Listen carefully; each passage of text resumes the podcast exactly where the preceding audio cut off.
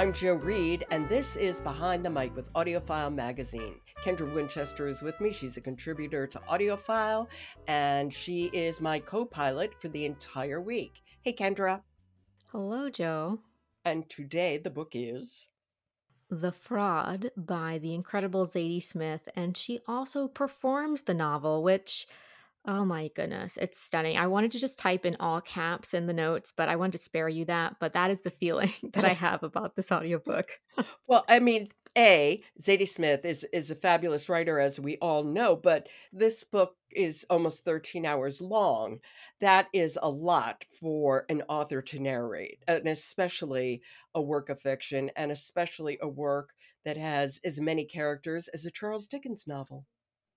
It truly does. It is winding and meandering, but in the best possible way. Of course. Which is why I was so happy that it won an Earphones Award.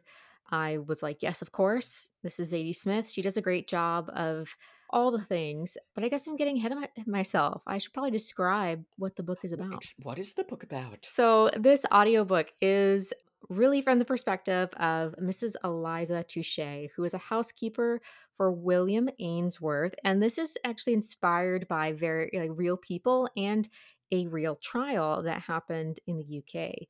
So we are in the late 1800s, and a working class Australian man is on trial for claiming to be the inheritor of an estate.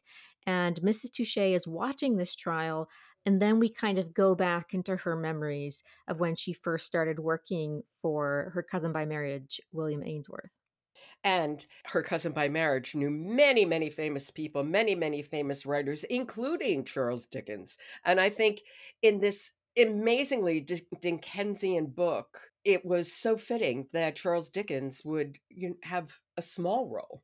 Yes. And, you know, I was listening to interviews with Zadie Smith as one does, and she was kind of saying that Dickens has haunted her her entire career, and she swore she'd never write historical fiction, but here she is with historical fiction, and that was rather delightful because, of course, she, she wrote it incredibly well.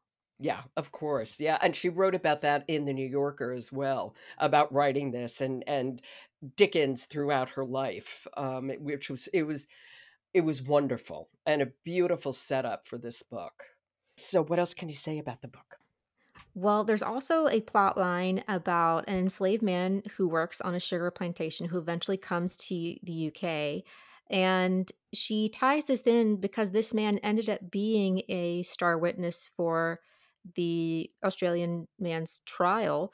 And so she really follows this through line of these very rich white men who were able to have the opportunity to write books because of their privilege that was actually funded by the sugar plantation. And she has these two through lines going parallel with each other for a large portion of the book. And I feel like she does that so very effectively.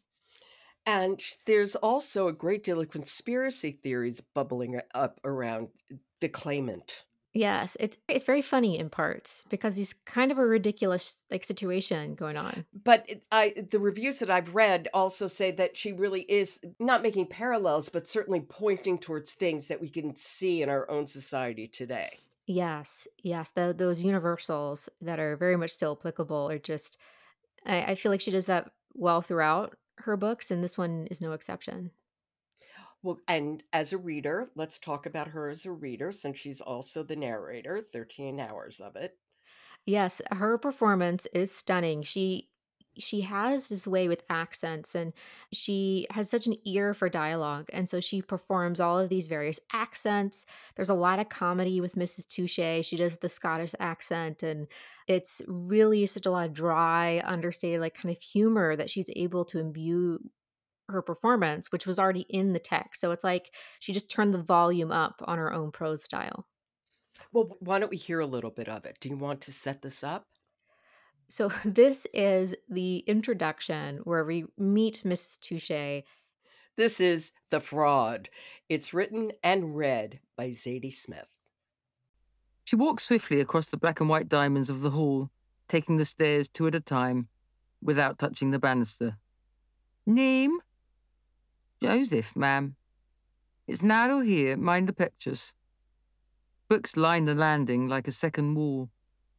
The pictures were of Venice, a place he'd always found hard to credit, but then you saw these dusty old prints in people's houses, so you had to believe. He felt sorry for Italian boys.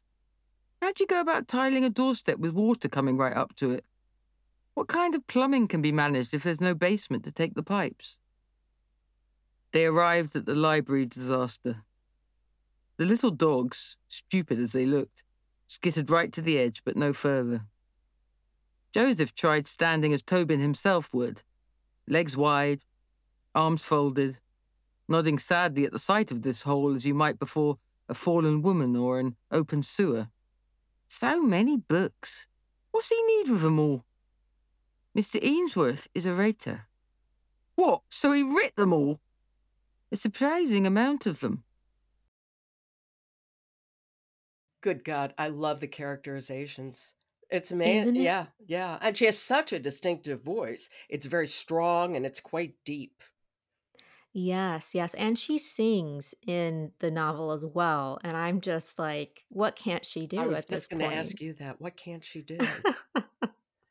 Amazing. Amazing. Definitely one folks won't want to miss. Okay. That is The Fraud by Zadie Smith, read by Zadie Smith. And everybody who has listened to it has said she is absolutely phenomenal, a- as do you. So, Yes, yay. 100%. Yet another yet another arrow in her quiver. Yay. Let's hear it for Zadie. Kendra, I will talk to you tomorrow. Okay, see you then. Behind the Mic is supported by Dreamscape Publishing, here to tell you that October is the month when audiobook enthusiasts can't help but cheer. It's National Book Month. Dive into audio adventures with Dreamscape Publishing at dreamscapepublishing.com. I'm Jo Reed. I'll talk to you tomorrow.